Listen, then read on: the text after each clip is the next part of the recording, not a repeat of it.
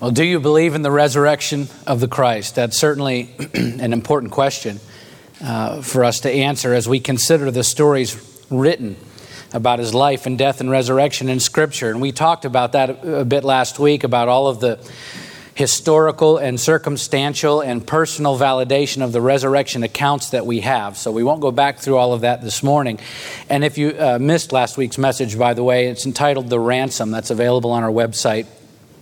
But today I'd like to take that question a step further uh, because it's one thing to say that we believe in the resurrected Christ, it's something entirely different to have personally encountered uh, the resurrected Christ. And so, another essential question, really, that we should be asking is Have you encountered the risen Christ? I find that question to be equally important because to know Him, to be changed and transformed by Him. And I'm talking about real change, to have your life actually changed by Christ.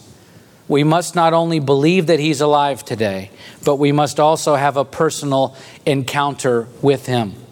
Okay, the atoning work on our behalf was his ransom at the cross. The validation of that atoning work was his resurrection at the tomb and, and what happened beyond there. Because he could have simply risen from the grave, he could have ascended directly to the Father, and his atoning work would have uh, been just as real. Instead, however, he rose from the grave, according to the accounts that we have, and then walked again on the earth for 40 days. Why? To be certain that those who knew him saw him and talked with him and ate with him and had communion with him and walked with him and watched him perform miraculous signs. He remained on the earth for a period of time to validate his atoning work before mankind by allowing those who believed in him before his death before his resurrection to encounter him personally after his death and his resurrection. And the profound effect that those uh, post resurrection encounters had on his followers cannot be overstated and it cannot be denied, all right? The, the same men who just days before the resurrection were denying that they knew him and running scared for their lives, went on to radically proclaim him as the Christ while staring death and the most unthinkable persecutions in the face after the resurrection. The same men who just before his death and resurrection couldn't even get along with one another. They were fighting over who would be the greatest among them. Those same men went on to establish the Christian church in complete unity under relentless attacks from both the Jews and the Gentiles after his resurrection. A church, by the way, which has grown to become the largest religion in the world. This was no small uprising that fizzled out like a flash in the pan that we've seen with so many other religions. The same men who were seeking position and power and prosperity through their relationship with Jesus before his death and resurrection went on to sacrifice their own lives for the sake of Christ after his resurrection. You see, it's, it's not that his work on the cross would have been disqualified had he not appeared before men after he rose from the dead. But can you see the effect on the world? Because he did appear before men after he rose from the dead. The difference was not only that he actually did rise from the grave, the difference was also that they had a personal encounter with him after he rose from the grave. The, the resurrection, the resurrected living Christ must be encountered not just believed, to have a truly life changing effect. Those disciples' lives were lit on fire once they encountered the risen Christ, but not before. Before the resurrection, they believed, but they were timid.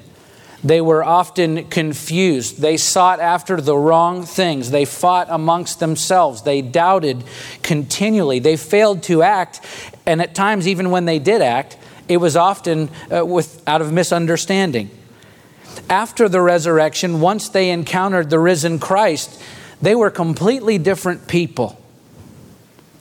It's the same for us today.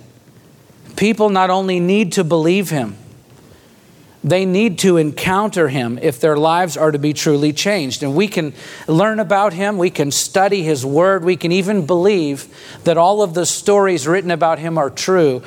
But it is only after we actually encounter Him that we're fundamentally changed, because that is when everything that we believe is validated in our own lives. And so we're going to talk about the resurrection today. the validation that it brought to all of his work on earth, and the need for us to not only believe in that resurrected Christ, but the need for us to encounter him personally. So let's pick the story back up uh, at Luke chapter 23. And we'll finish that chapter this morning, starting with verse 50, and move on from there. This is just after Jesus has died. So, uh, Luke 23, verse 50. Now, there was a man named Joseph from the Jewish town of Arimathea he was a member of the council, a good and righteous man who had not consented to their decision and action. That's referring to the crucifixion of the Christ. And he was looking for the kingdom of God. This man went to Pilate and asked uh, for the body of Jesus. Then he took it down and wrapped it in a linen shroud and laid him in a tomb cut in stone where no one had ever yet been laid. It was the day of preparation and the Sabbath was beginning. The women who had come with him from Galilee followed and saw the tomb and how his body was laid. Then they returned and prepared spices and ointments. On the Sabbath, they rested according to the commandment. So, this wealthy member of the Sanhedrin, uh, Joseph, asks for uh, asks Pilate for Jesus' body to prepare it for burial because he was a follower of Christ according to Matthew in chapter 27 and verse 57 of his gospel account and also because he had a tomb nearby. Luke says that Joseph was from Arimathea, uh, which were told by Eusebius, who was a fourth century Roman historian, was the same place as Ramah, which is one of the cities of the allotment uh, of Benjamin. It's about five miles from Jerusalem or so. And so Joseph wants to give the body of Jesus a proper burial, and he has just the place to do it. He has his own tomb, which were typically reserved for the rich. This was a wealthy man, and it had been cut into stone in a garden near Calvary. And Customarily, the bodies of crucified criminals were left on their crosses to rot.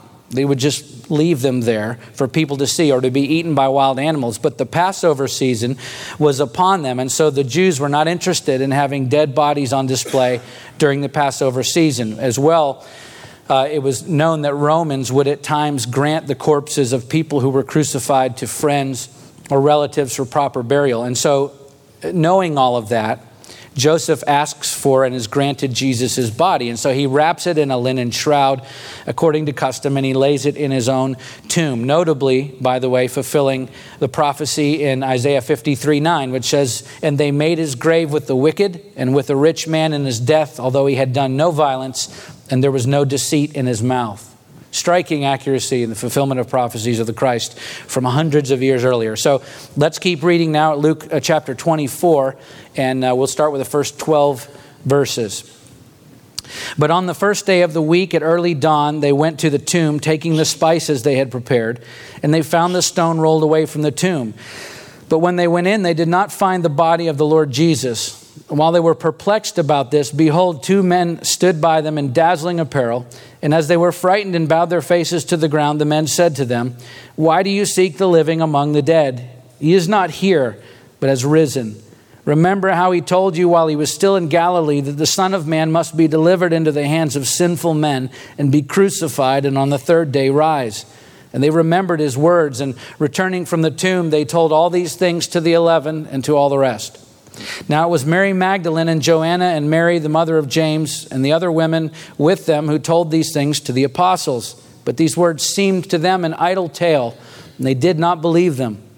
But Peter rose and ran to the tomb.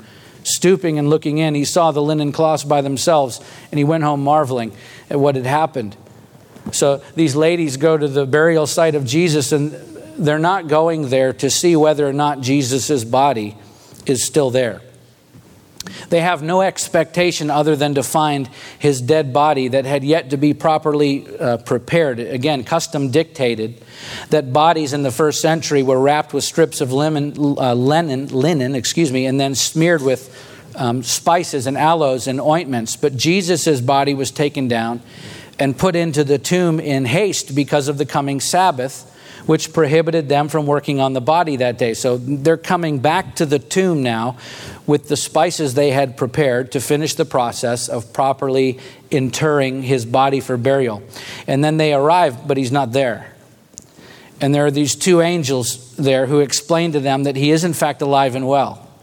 And so they go back and tell the disciples who aren't buying it, aside from the fact that it sounds like a tall tale, women in the first century were not considered to be credible witnesses, which I find so ironic that Christ uh, made the decision knowingly to reveal himself first to women. It's a beautiful picture of, of how he created us and the revelation to these women first. But they didn't believe the women, so most of the disciples uh, dismissed their report outright. And yet their story was at least compelling enough to Peter to cause him not uh, to just go to the tomb. But verse 12 says he ran to the tomb. And of course, Peter finds it empty as well, along with the empty grave cloth that Jesus was wrapped in. Now, it's worth noting here that every single symbol of death from the beginning of the crucifixion process until the end that should have held a body was devoid of any sign of death. All right? The, the resurrection validated Jesus' victory over death. In fact, every proof, every single shred of evidence that could possibly be used to prove that Jesus remained deceased came up empty. The cross that he was crucified on was empty. The tomb that he was buried in was empty. The grave clothes that he was wrapped in were empty. Every single place that one could point to to try and produce a body was empty. There was no body. And of course, that was all for, for our benefit, so that human beings could testify to other human beings that Jesus had indeed risen from the dead. He didn't need the stone to be rolled away so he could get out of the tomb right? In, in uh, John chapter 20, both in verses 19 and 26, we see Jesus either walk through walls to a place where the disciples were, or he was miraculously translated there, or at the very least, the locked doors were miraculously opened. In several places, including Luke 24 31, we see Jesus vanish from the presence of the disciples. And of course, in, uh, in Acts 8, in verses 39 and 40, we see Philip the deacon supernaturally translated from one location to another. The point being that the stone having been rolled away wasn't for Jesus' benefit, it was for ours, so that his friends could walk into that tomb and see for themselves that he was gone. Therefore, then they could give a firsthand account of that empty tomb. Likewise, the burial clothes. Jesus could have walked out of that tomb and thrown those linen cloths anywhere into the, the bushes in a ditch, in a stream. They could have simply disappeared, but Jesus leaves them there, which is a strong indicator, by the way, that the body wasn't stolen as the Jews had said it was, because someone stealing a body, first of all, wouldn't unwrap the linens from the body first. They certainly wouldn't take the time to fold up those linen grave clothes before leaving the tomb. And yet in John 27, he describes the cloth that was on Jesus' face as being folded up in a place by itself inside the tomb. So Jesus takes the burial clothes off, and then he takes the time to fold them up, or at least some of them. The stone is rolled back, the tomb is empty, the grave clothes are empty and neatly placed by themselves. And there are witnesses, at least five women, Peter, and at least two Roman guards, as we see in chapter 8 of Matthew's account of the gospel.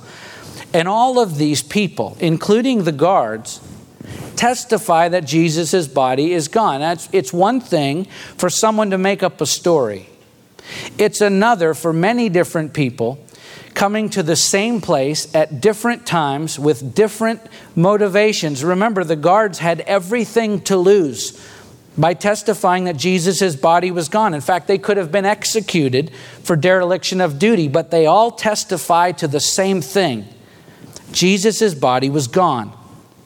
Like the cross, the tomb, and the grave clothes, death itself had been emptied. It had been emptied of its promise, emptied of its power over all of those who would forevermore call upon the name of the Lord. Jesus had achieved victory over death, which was validated by his resurrection. Not that he was the first to ever be resurrected from the dead, but his resurrection was different than any other. In 1 Kings chapter 17, we see Elijah raise a young boy from the dead in Zarephath. Uh, in 2 Kings chapter 4, Elisha raises a young boy from the dead. In uh, chapter 13 of 2 Kings, verses 20 and 21, as the Israelites were burying a dead man in haste, it says they threw him into Elisha's grave. And it says the moment the dead man's body touched Elisha's bones, the dead man came back to life and stood on his feet. Every time I read that passage, I think I'd have grabbed a femur or something and just taken it home just in case. Jesus, we know, raised several people from the dead, men and women and children, before his own resurrection. So when Jesus walks out of that tomb, that was by no means the first resurrection, but it was very different from all the rest because the others were only temporarily beneficial to the one being raised. Right? Death was still looming over them at some future date. Jesus' resurrection, however, was eternally beneficial to all who would ever follow him after that.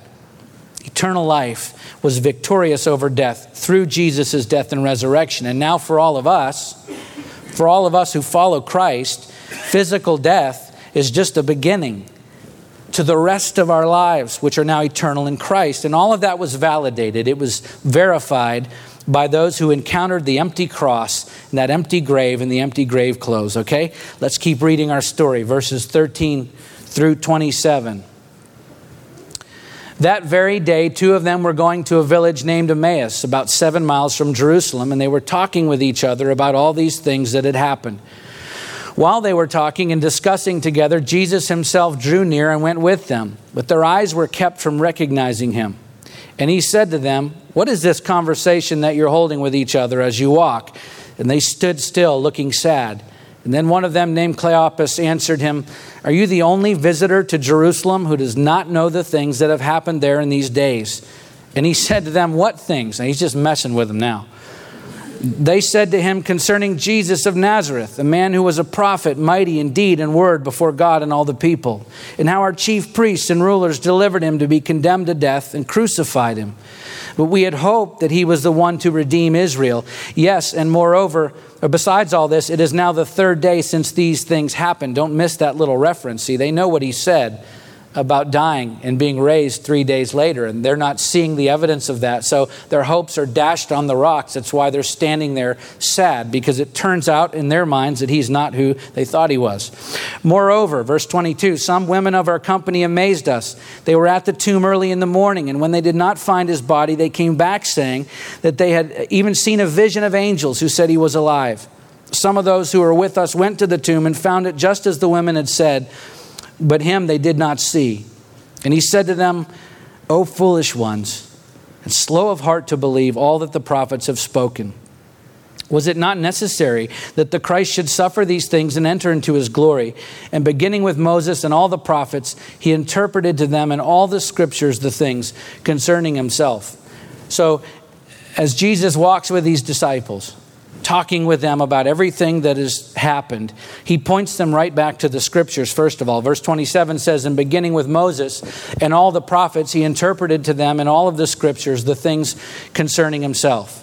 Okay, the resurrection validated the prophetic scriptures about Jesus. But notice how they could not fully grasp those scriptures until they encountered the resurrected Christ. And so as they walk down the road, he simply takes them through the scriptures and he shows them how those scriptures all point to him because until they encountered the risen Christ, they simply could not grasp the truth fully of the Word of God, okay?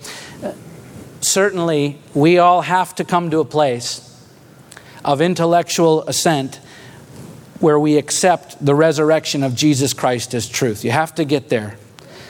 There are written accounts of firsthand eyewitnesses. There is the absence of a body. There is certainly the work of the early church and evidence of changed lives throughout history. We could spend a sermon series on the evidences supporting that Christ was, in fact, divine and rose from the dead. There's a lot that we can point to to substantiate those claims of his resurrection, but at the end of the day, arriving at the place where we say, I know that this is true from the deepest parts uh, within myself, that's going to require faith. There's just no way around that. And yet, we cannot even have faith until we have an encounter with Him. If you've been here through our series in John, you'll remember that back in chapter 6, verses 44 and 45, Jesus said, No one can come to me unless the Father who sent me draws him. And I will raise him up on the last day. It is written in the prophets, and they will all be taught by God. Everyone who has heard and learned from the Father comes to me. So, not only does Jesus make it clear that we cannot have faith in God until we encounter God, which, by the way, is His work, not ours, but also Jesus ties that faith to resurrection. He says He will raise us up on the last day. That is to say, all who come to Him because they're being drawn by him, will be raised up on the last day. So we can only come to Christ when we encounter the Christ. And furthermore, we can't even fully grasp his word until we encounter him. The Apostle Paul tells us that the natural person does not accept the things of the Spirit of God, for their folly to him, and he's not able to understand them because they're spiritually discerned. The spiritual person judges all things, but it is himself to be judged by no one. For who has understood the mind of the Lord so as to instruct him? But we have the mind of Christ. 1 Corinthians 2 14 through 16. Okay, until we encounter the resurrected Christ by way of his Spirit, we cannot fully grasp his word or his ways. The risen Christ is the fulfillment of the word of God, which means we cannot choose to believe one and reject the other, by the way, just as we cannot say that we have a high view of Christ and a low view of the church. I'm so tired of hearing people say that. People who have a high view of Christ and a low view of the church. That statement cannot be reconciled scripturally. There is no scriptural ground to stand on. Faith in the resurrected Christ is part and parcel with understanding, first of all, and then accepting the God breathed scriptures, and then living a life committed to Him and His holy church.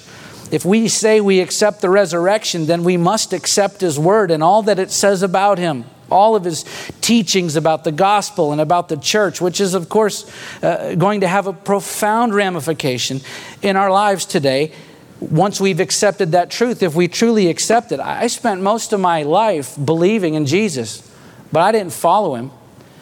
I had a high view of Christ and a low view of the church. And I thought I knew everything. I didn't know anything.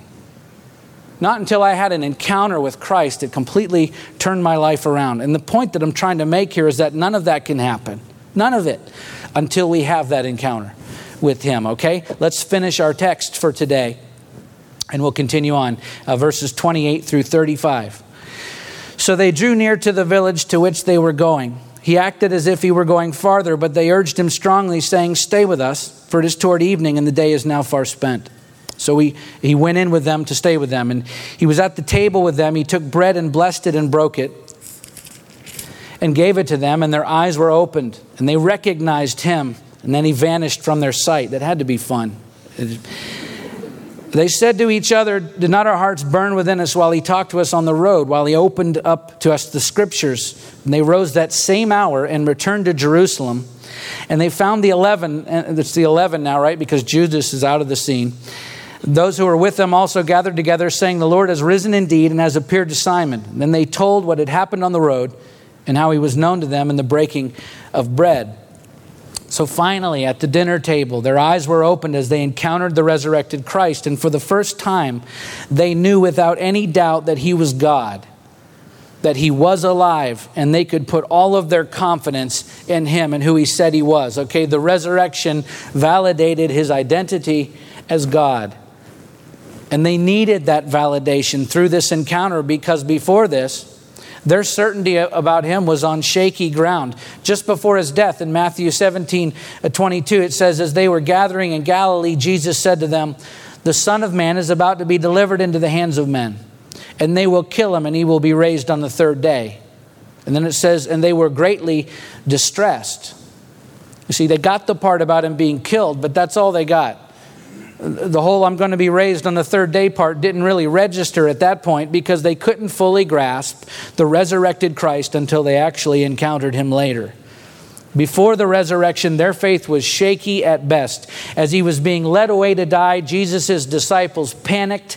They fled in every direction. They were literally running for their lives, so deathly afraid of being even mentioned in the same sentence as Jesus that Peter, one of those who were closest to him, denies knowing him three times, even swearing and calling down curses on himself. It doesn't get much more serious than that when we talk about sin against Christ.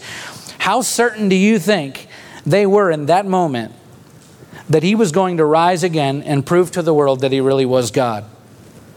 J.R. Thompson once wrote, There was no predisposition in Christ's followers to accept the resurrection. Far from this, the evidence made way against doubtings, against skepticisms, we might say of the most obstinate nature. These foolish and slow hearted men were almost the last people likely to credit the tale. And yet, if we fast forward to the book of Acts, and beyond that, we see these same people, these same disciples doing a complete 180 they're radically preaching the gospel, including the resurrection, fearlessly defending the faith, willing to, and for most of them, actually dying in horrific ways for the sake of the gospel. Again, Thompson writes How was it that this temperament, incredulous, despondent, so quickly gave way to one full of worship and great joy? How was it that such men gave up all, traveled hither and thither with the one message ever on their lips, many of them suffering death because they would maintain that the Christ who was crucified did rise, had, had been seen by them, and is alive forevermore? What was the difference from the time Jesus was led away to die to the book of Acts and beyond?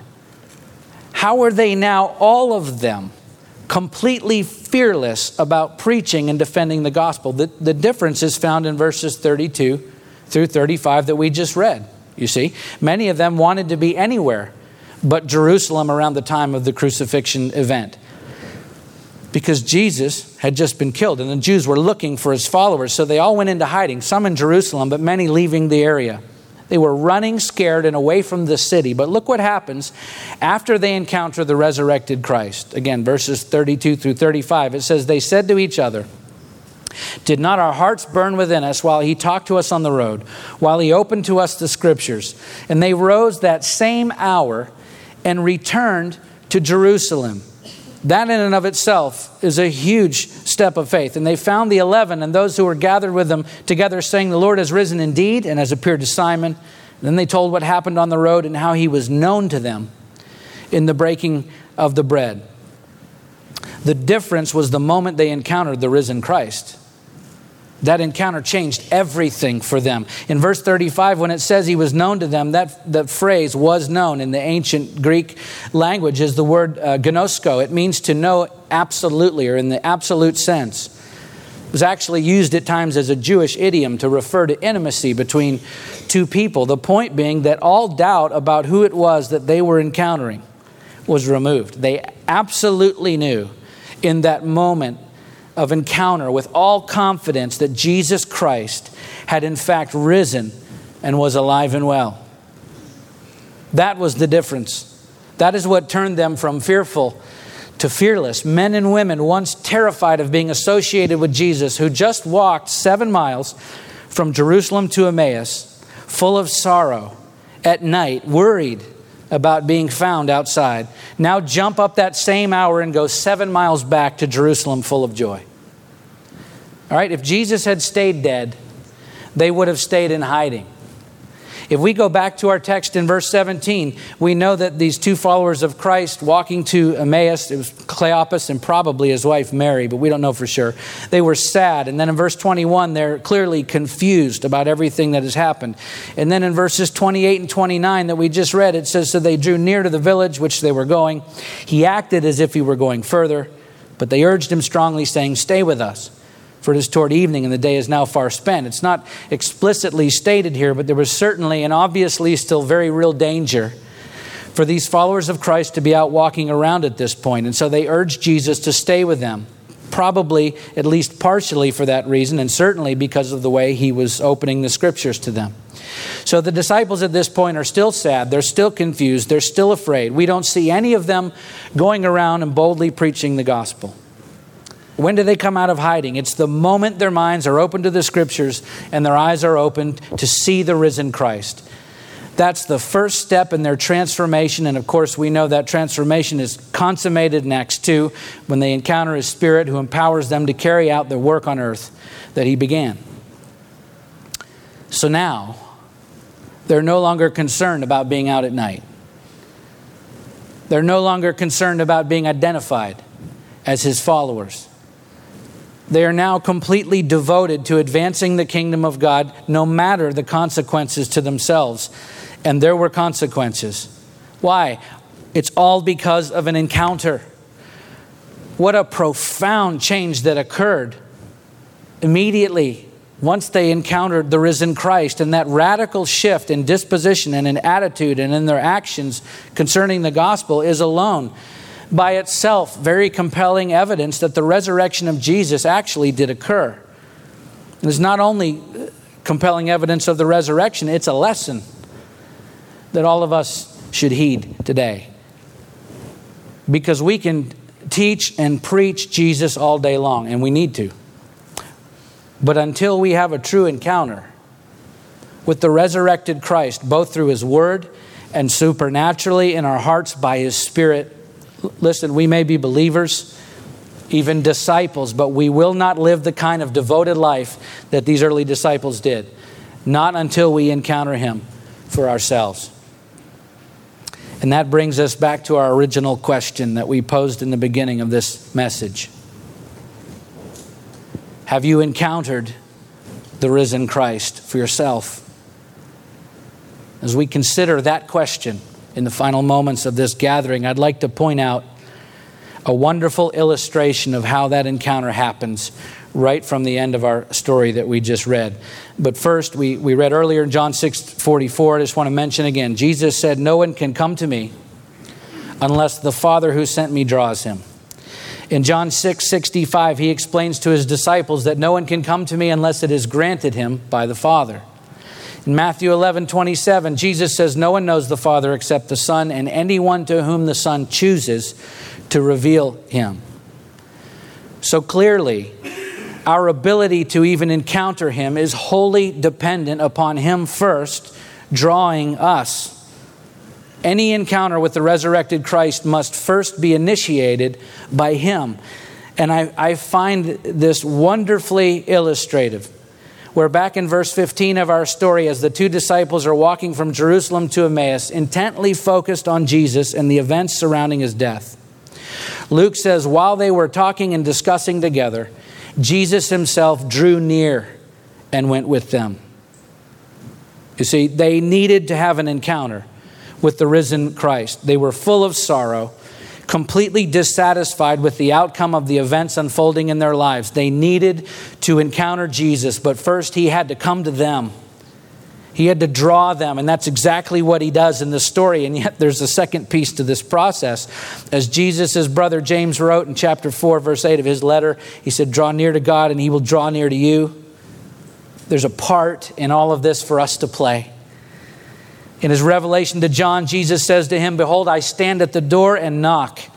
If anyone hears my voice and opens the door, I will come in to him and eat with him and he with me. Revelation 3:20. You see, he draws near to us. He knocks on the door, but we have to open it. If we're to encounter Jesus, he must draw us first, but then we have to respond we have to invite him in. We have to draw near to him. And if we go back to verse 29 in our story, as Jesus first drew near to the disciples on the way to Emmaus, just as they finished their walk and he was about to leave, how do they respond to his coming to them? It says they urged him strongly, saying, What? Stay with us. Come in.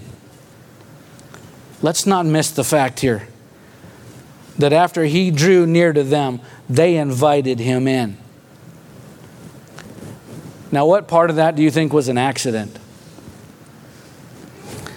What part of that was chance? What part of that was random? Now, this is exactly how his word says that we're to encounter him. He draws us to himself, and then we invite him in which is exactly what he demonstrated in his own life here on earth.